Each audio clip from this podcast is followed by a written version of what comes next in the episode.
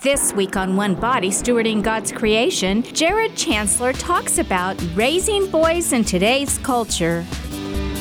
One body. One body. Should parents take their children to church if they're struggling through the whole Mass? One body. One body. At what age should boys be taught to respect women?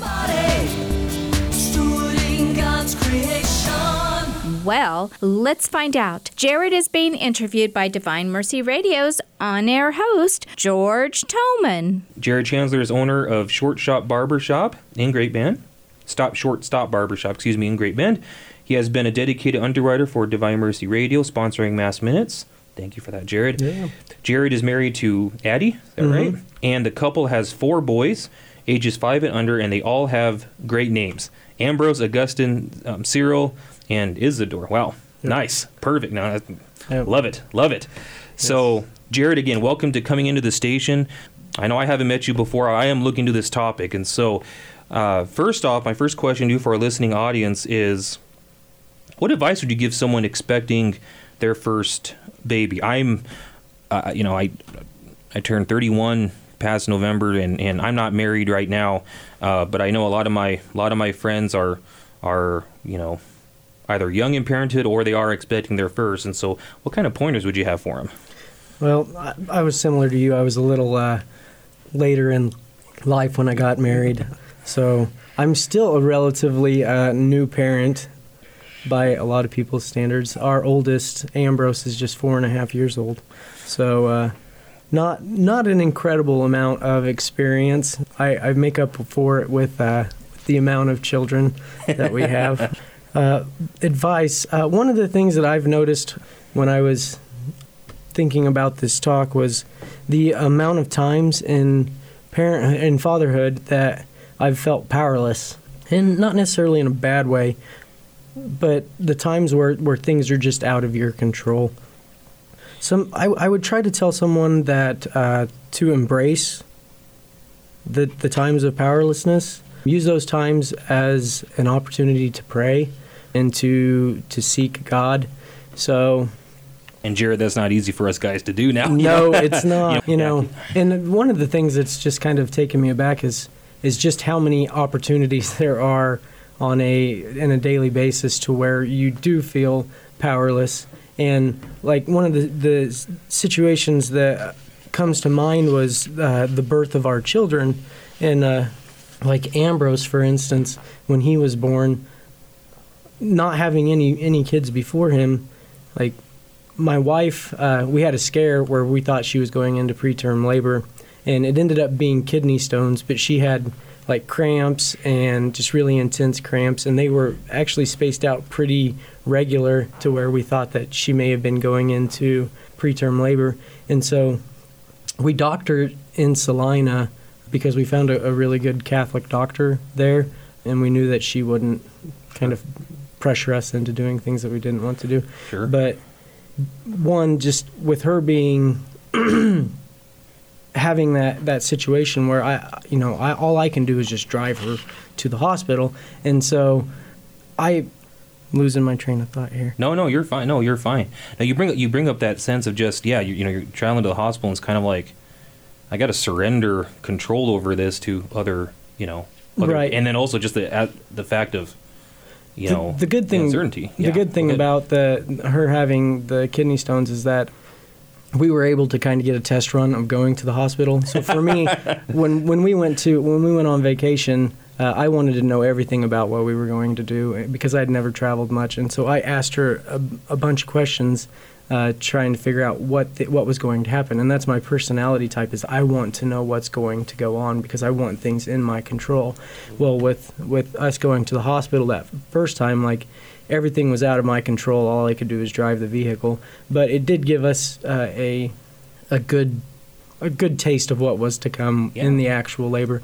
So when the time did come, when she went into labor, we drove to Salina. It's about an hour uh, hour and fifteen minute drive, but. Uh, one of the things that I noticed uh, in the labor and delivery room is is that pretty much everything that I'd learned the rest of my life uh, leading up to that point was absolutely of no use. and so, uh, you know, thinking about it, I, I thought, you know, the labor and delivery room is definitely not a place for a handyman to, to show his worth.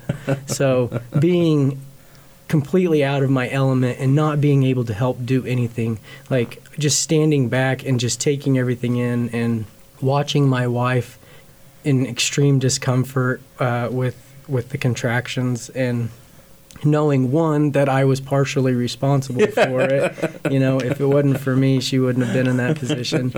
And two, the fact that that there was nothing that I could do to fix her, fix her pain or to help her was really really hard for me. So s- sitting back and just taking that in, that was actually and it was really hard for me to try to come up with something to pray at that moment and the only thing that I could come up with to pray was the before meals prayer, which oddly enough makes a, a lot of sense when you think of it. Like, Bless us, O Lord, in these thy gifts, yeah. Mhm. you know, which we are about to receive. And, you know, funny. And that's all I could get to come to my mind at that time. And, you know, and that's fine. You know, God's not going to be mad that I couldn't come up with this big, fancy, eloquent prayer at this time of extreme stress How important is it to take your young children to Mass at a young age? And what might you say for parents who struggle in taking their children to Mass and then give up going? And I'm going to quickly say with that, and again, I'm, I guess I'm speaking for, for me here, but others, others I'm sure can connect. When we see that young family come into the church and is willing to make those sacrifices where you may not be completely attentive to the Mass because you got, got to take care of the herd, Right. you are giving one of the most beautiful witness to the sign of life, to the pro-life movement, all those things, just by showing up. I have friends too, and it's hard to persuade about, you know, well, it's just really tough, and so we're just gonna, you know, stay home, and then when they're a little older, we'll get it figured out. No, that's not what God kind of teaches there. But what would you? How important is it? And then, yeah, what would you say to a parent or two who's struggling in that, um, and you know, does have that valid concern? What would you say about that? Well, first, I would like to start off by saying to everyone out there today who is bringing a child to Mass, thank you, thank you, thank you.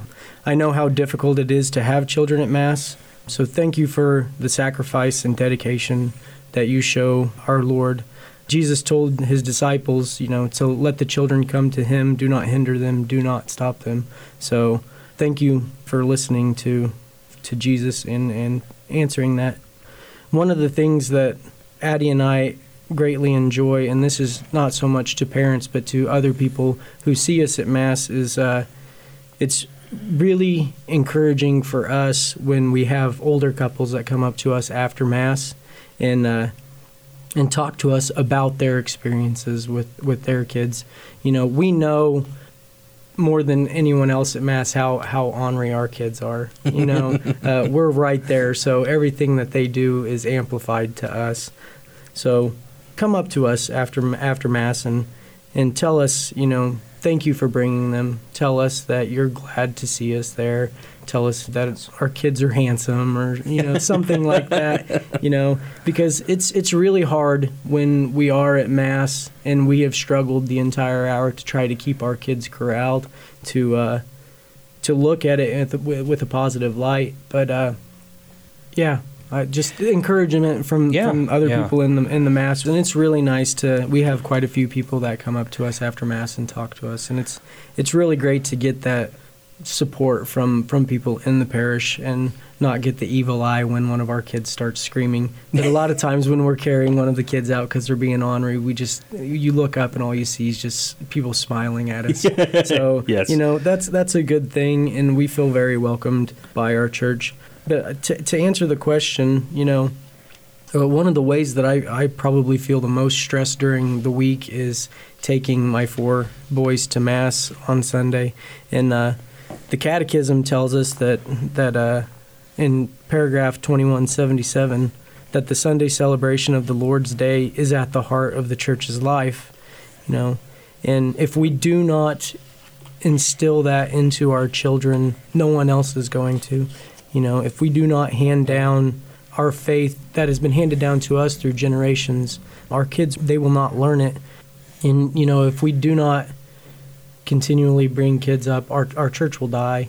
we have to constantly be bringing new people into the church to keep it. You know, it's it's like a human body. You know, if your cells die faster than what they're being replaced, you know, your body will soon atrophy and wither away and die. The same thing happens happens at in the church. So it's really important, and I would say it's probably the most important thing you can do for your children is to bring them to mass on on a Sunday. And I remember one time I, I tried to take, I, I did take, I didn't try to take, I took my boys to uh, a mass. So school was canceled because we had a lot of snow. And one thing that my mom had always told me growing up is that Catholic churches are always the last church to ever cancel uh, a mass if it snows, and a lot of that is because the priest lives right next door and he's obligated to celebrate the mass anyways, and so he's he's going to be there regardless. So we, I think we had like six or seven inches of snow on the ground, and uh, I was at home with the boys, and so I thought, well, I'll just take them to mass, and we walked in, and it was just it was me and I think we had three. I had three boys at the time.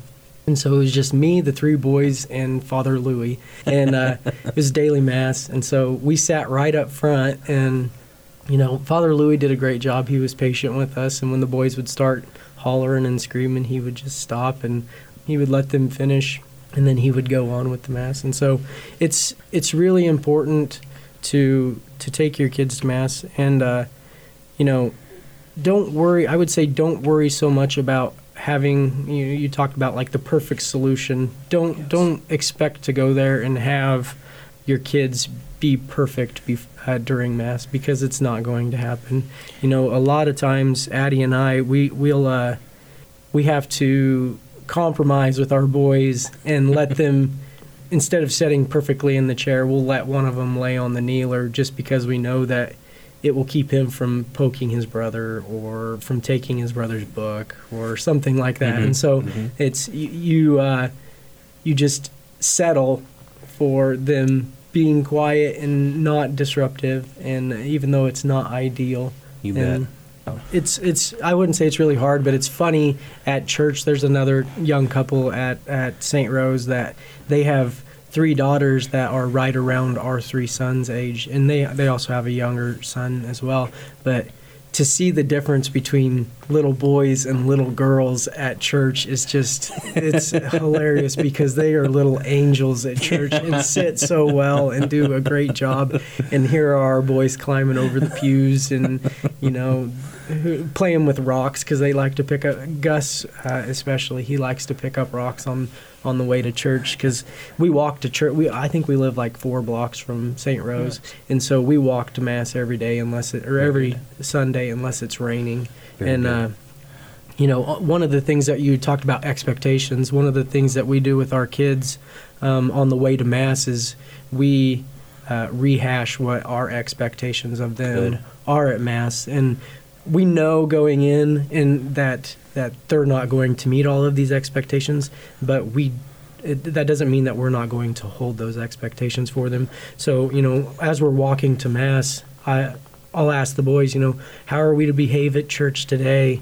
and they'll tell us, you know, be quiet and sit down.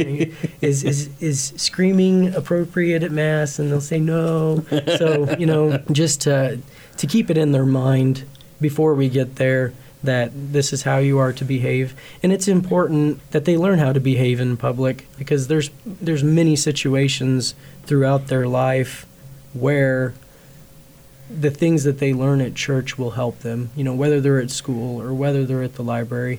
So by by taking your kids to mass and, and hopefully you know you're training them to be good citizens and Yes. being able to handle themselves the rest of their life Absolutely. and it starts somewhere and yeah so mass is a good place to Yeah, no, to start. abs- absolutely. Going on here, I'm curious about this question for you, Jared. How else do you teach the faith to your children? How else do you do that in the home with you and your wife?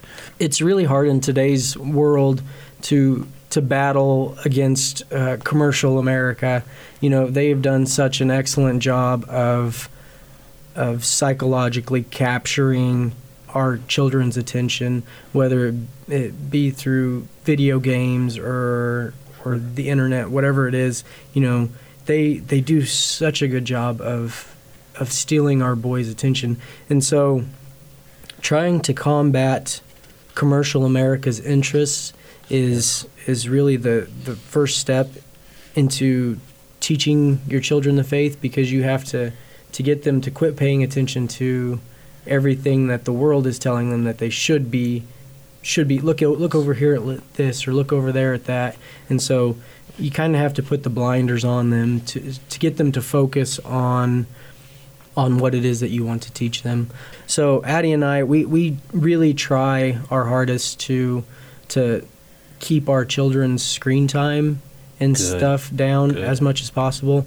And when we do allow them to have screen time, a lot of times it's it's either a, an educational or a religious show. So uh, we have the Formed app on our phone, and they have uh, there's a, a kids show called Brother Francis on there, and uh, Nice. it is fantastic. it is so Yes. awesome, and our kids learn so much from that show. It is uh, that they'll come up to us and they'll they'll start telling us things about the, the Bible and about Catholicism, and it's like, where in the world did you hear this stuff? And you ask them, and they're like, well, we heard it on Brother Francis, and I'm like, this stuff is good. like, wow. But uh, you know, it's really funny. Addie and I, we like to, to talk about our secret weapon that we have at, at our house to teach our kids uh, about to help teach our kids about the church, and it is a it's, it's really funny. It's actually an FC Ziegler uh, catalog Oh, okay. for church supplies. uh, right, right. It's it seems it seems pretty crazy, and uh, so the the way we we were uh, Addie and I we went to the uh, Midwest Catholic Family Conference in Wichita Yeah. uh, Yeah. a couple years ago, and I was looking at, or I went to their booth because they had uh, travel cases for uh, for priests, and uh, my wife's uncle is a priest in the Dodge City Diocese, and he had talked about how he had uh, he had loaned out his uh, travel case to someone to. Uh, I think they were traveling with with an urn, taking someone back to like their home country, and so he had allowed them to use his travel case because the urn had fit perfectly in it. Well, he never ended up getting his travel case back, and so I went there and I was I was asking Awesome. them if you could get a travel case made for it. And and he was talking me through, it and he's like, "Hey, here's a catalog, you know, with all the stuff in it." And so we took it home, and our kids just just love it, and they they will say, and it's been really handy with potty training um, because they will sit there and they will look through the statues, and they know they can flip right to the, and it's a big catalog. I mean, it's three four hundred pages, and they can flip through it, and they'll they'll point out their their namesake. They'll point out the Saint Augustine statue or the Saint Ambrose statue, and uh, Saint Michael. They love Saint Michael the Archangel, and so they spend lots of time looking at that. And one of the positives of that is they've learned what a lot of the uh, the things are that the priest uses at the mass. Like uh, our two-year-old Cyril, he loves looking at the chalices in the magazine, and uh, and so whenever the priest is up at the altar during mass, and and he, uh, uh, you know, he's he's consecrating and he elevates the chalice, Cyril starts chiming in, "It's the chalice, it's the chalice." and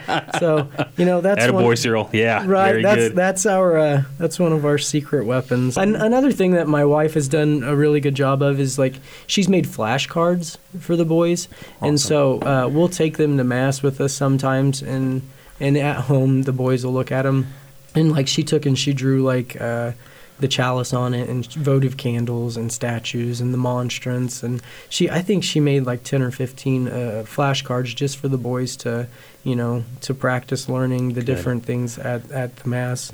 But uh you know we, we try to take little uh, little things where secular society tells us you're supposed to do something one way like halloween you know instead of our boys dressing up as uh, you know superman or batman we dressed them up as saints Perfect. so Love it. Uh, one year, Ambrose, we dressed him up as uh, Blessed Pierre Giorgio Frassati, and uh, Augustine, we je- dressed him up as G.K. Chesterton.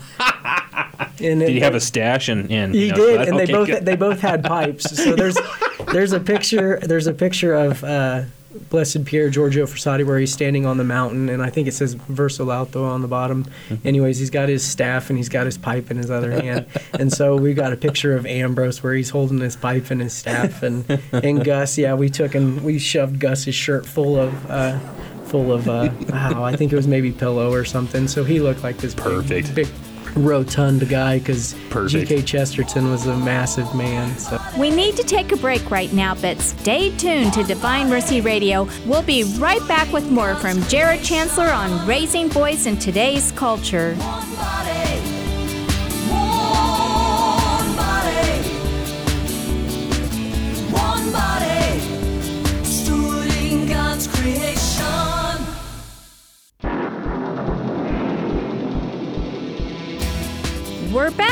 On One Body Stewarding God's Creation. One body, Jared Chancellor, one body, stewarding God's creation. raising boys in today's culture. Body, one body, George Toman conducts the interview. one body, God's creation. Jared, how is is it too early to teach your boys to be how to be gentlemen? And if it's not, what would you? What are some little ways that you've done to figure figure that out? No, it, it's it's never too early to teach your boys how to be gentlemen. My wife uh, does a very excellent job of modeling to them what is acceptable for uh, a little boy and for a man, and how to to uh, to treat a lady. And so she does a very very good job with it. And uh, yeah, I. I, I think probably the biggest thing is probably just modeling behavior for them. What is Exactly. what is right to do? You know, from the very first uh, date that Addie and I went on, I made a point to to always open her car door for her. And I know it's not a big thing, and it's it's really funny because my my brother-in-law, I can't remember what we were doing, but he had seen me open the door for for my wife and he had he had commented like, "Yeah, that's not going to last very long into marriage." And you know, with with having four boys and trying to get them in and out of the car all the time, it, it does not happen with the frequency that it that I would like to do it. But I do try to model for them like this is what you're supposed to do.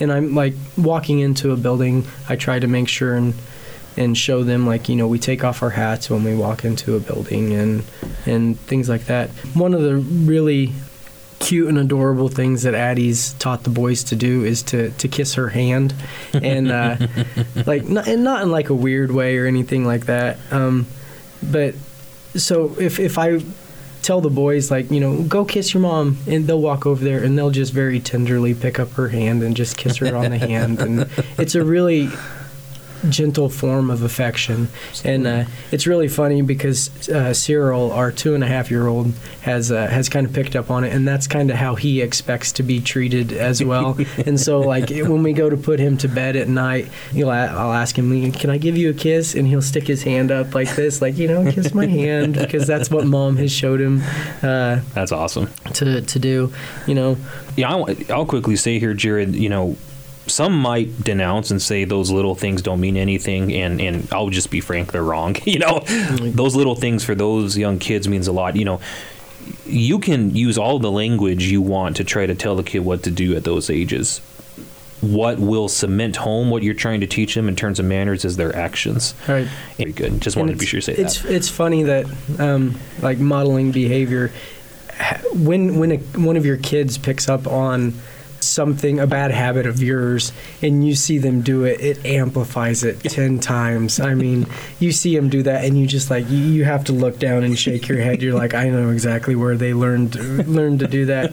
And one of the things that i really i hope that i can can do for my children is, is to be a good a good model for them on how to to do some of these things. Because looking back you know I had good good male figures in my life but I wouldn't say that I can can go back and pinpoint one who showed me like you this is how you treat a woman with dignity this is how you treat a woman and don't objectify a woman and and so I I hope that I can through my actions with my wife teach my kids to avoid some of the pitfalls that I had fallen into in my late teens and early 20s. Sure. So, uh, you know, I, I really hope that I can can do that and, you know, trying to keep to to guard what information comes into our to our kids because little boys are all men are very visual creatures Mm-hmm. and so Mhm. you know trying not to allow them to watch uh, any kind of television that has scantily clad women on it. You know, because pornography is a really big. It is. Uh, oh man, I don't. I'm trying to think of the word. Epidemic. Yeah, yeah, no, I no, mean- fair. Yeah. Uh, it is. It is destroying the heart and soul of our country, and you know, if you can, if you can show your children from an early age that this isn't appropriate to watch this type of thing, you know, and it's really funny because uh, my brother-in-law cuts hair with me in the barber shop, and we were watching uh, a, a TV show the other day, and a, uh commercial came on for razors, and they, you know, n- normally they're showing shaving like a leg or an armpit or something, but no, they went straight to the bikini line, and it was like we both looked at each other with just like this utter disdain, like, was that necessary? Like, did you really need to do that to sell this product? And mm-hmm. you know, Yep. so I, I say that, and like, this is the type of things that we need to be shielding our our children from so that they don't get this warped sense of what is what is right and what is wrong. Absolutely. So trying to to keep them from from seeing things that they probably shouldn't be seeing, and it's really funny that uh, a few years ago I uh, I was watching a YouTube video, and it was on a Stanford. It was the, it was actually it was a lady that was putting on the uh, the video, and it was she was talking about a study that they had done at Stanford University, where they had taken and examined men's brains while viewing women in varying levels of clothing, and the the funny thing about it is that what they discovered was that the male's brain when he was viewing a woman who was fully dressed the the parts of, of his brain that were activated uh, when seeing her clothed were the, the parts of the brain that dealt with uh, with relationships and with bo- with bonding, and as they progressively showed images of women in less clothing, his brain uh, the functioning of the man's brain switched from viewing them as people and relationships to viewing them as tools and the part of the brain of a man that wants to fix things started to activate. And so you know by hopefully preventing our kids from seeing these scantily clad women we can teach their brains you know that this is how you're to see a woman um, Absolutely. not, not as an object something to be you know to be used but as someone to love and someone to nurture Absolutely. No, absolutely. And all right, we're listening to Jared Chancellor here, and let's keep going. This question I do want to get to for sure, because this is a big one, especially with boys. How do you settle conflicts when when the boys have you know w- you know with the boys, and is there a wrong or right way to settle these conflicts in your opinion through your experience? Um, I would say the only wrong way necessarily might be to not do anything at all. um, but it's it's different. So each one of our boys has a different personality, obviously, and it's it's really funny. I was telling Lester before I, I came in here for the interview that our boys have kind of taken on the a little bit the personality of their namesake. So like Ambrose uh, Ambrose of Milan, uh, the story goes that. Uh, when he was an infant, uh, a honeybee flew around and landed on his lips and dropped a single uh, single bit of honey on his lips, and his dad took that to mean that he was going to be an eloquent eloquent speaker. And so, you know, St. Ambrose obviously was a very eloquent speaker, but our Ambrose, you know, he started talking before he was a year old, and he started reading around his his uh, fourth birthday, and he reads at a very very high level for a four year old, and so his linguists uh, linguistic abilities are kind of really advanced for his age, and so him following in that path, and then August, uh, Augustine, our, our second, is three and a half years old, and uh, he's very passionate. You know, everyone knows about Saint Augustine and his passion. You know, uh, so our little Gus Gus is very, very. He's a very passionate little kid. Awesome. and he is. I would say he's easily offended, um, but I, I don't know that I would quite use those words. But uh, We get what you mean there. Yeah. Right, right. Yeah. He gets offended very easily, and and when he sees someone else get offended, he is very uh, his sense of right and wrong is very strong, and he is more than happy to to inform you when you mistreat someone. And so he's very very passionate. A lot of justice there. Right, Yeah, and, yeah. and Cyril, I haven't. There's so many Saint Cyrils that I haven't really, you know, isolated one that that our Cyril kind of might fit along with. But he, uh, Cyril, is our little fighter. I mean, he and he's. I think he's like 25 pounds, and he's he's two and a half years old, and so he's just this little pint-sized kid compared to his brothers. But man, his if his brothers do anything to him, he will not hesitate to just wallop them. And Got a and- chip on his shoulder, huh? right and the reason i tell this is because y- you can't approach each one of the kids the same way like ambrose a lot of times we can sit and talk to him and talk him uh, down and explain to him like we don't do we don't hit your brother because it may hurt him or we don't throw this baseball bat or whatever it is because you know this could break a window or this can you know you, you could split your brother's head open.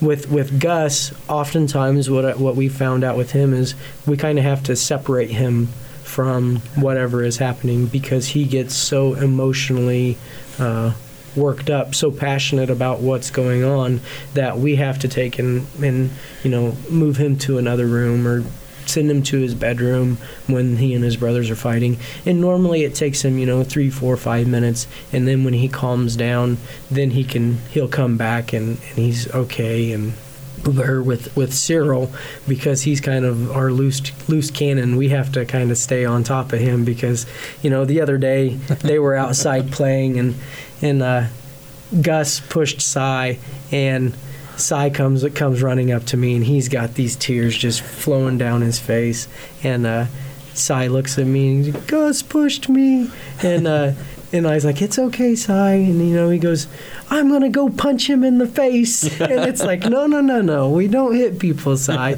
And so that's you know, just trying to to keep them uh, and and working with their personality types to to try to keep them from hurting one another. And you know with boys uh, it seems like they always try to come up with the next you know most dangerous stupidest thing to do. And so yeah Yep, trying to yep. protect them is, is nonstop and that you know kind of goes back to the powerless thing that I, I'd mentioned Yeah. at the beginning of the, the radio like you're kind of just a lot of times like you can't just hover over your over your children and That's right. Yeah. so- Deal. Right. You know. I think being on the same page with Addie as far as like, you know, I, and we have very similar morals and stand and, and And that's things huge. like that. So if the kids ask one thing and the fact that Addie and I know where the other person stands on this, if they come up to us and ask us if they ask me something and I say no and then they go ask mom, if mom knows where I stand on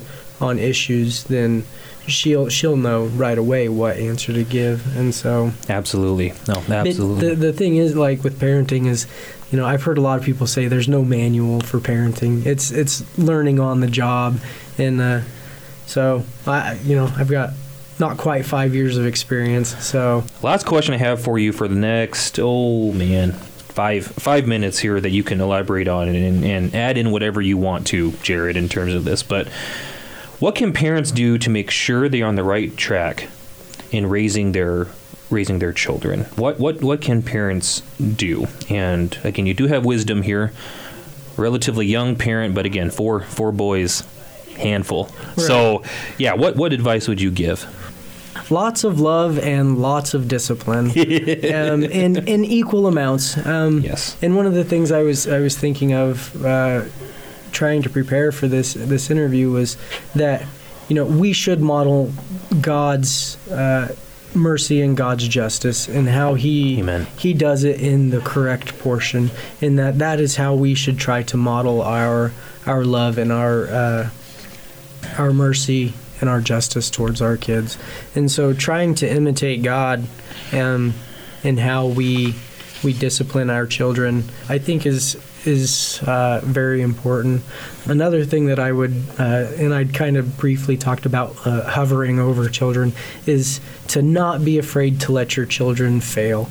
Failure is a great motivation and uh, you know kids will learn a ton of things by falling you know if and, and obviously you don't want to let your kid fall down all the steps at your house or something like that i mean you want to protect them as much as what you can but allowing them the opportunity to to maybe uh, to fall off of a box or something like that. Like Yeah. let them get their bumps and their bruises, especially with little boys, because through getting those bumps and bruises, they're going to learn. And one thing I've I've recognized as myself is I don't learn as well from other people's mistakes as I do from my own mistakes. Absolutely. And so by allowing your your children to learn from their own mistakes, it will it will sink in hopefully a little better to where you don't have to to scream at them so much to get the get the oh, point absolutely. through as much as you know just just let them learn for themselves obviously kind of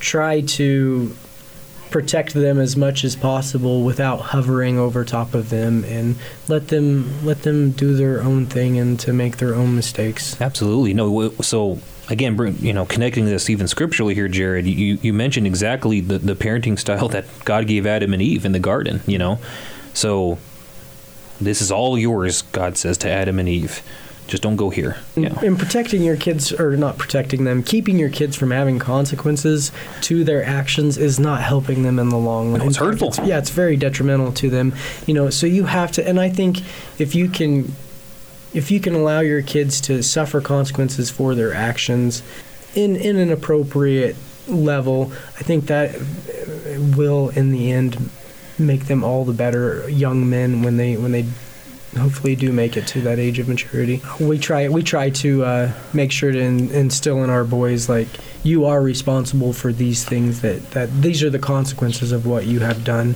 You know, if you swing that baseball bat without looking behind you to make sure that your brothers aren't there and you hit him, that's your responsibility.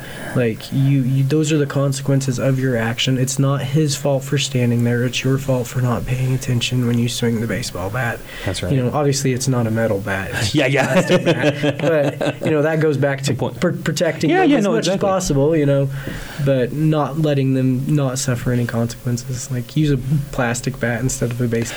This was a great interview. So I thank you for thank you for your vocation. Thank you for you and Addie for for your witness in terms of in terms of the faith. Jared, thank you for coming in. We hope you enjoyed this One Body Stewarding God's Creation show. If you would like to evangelize and aren't quite sure how to do it, please consider donating to Divine Mercy Radio, as only the Holy Spirit knows how many souls are being turned toward Jesus through these airwaves. This station is 100% listener supported, so any amount you can give will help pay the monthly bills. Thank you.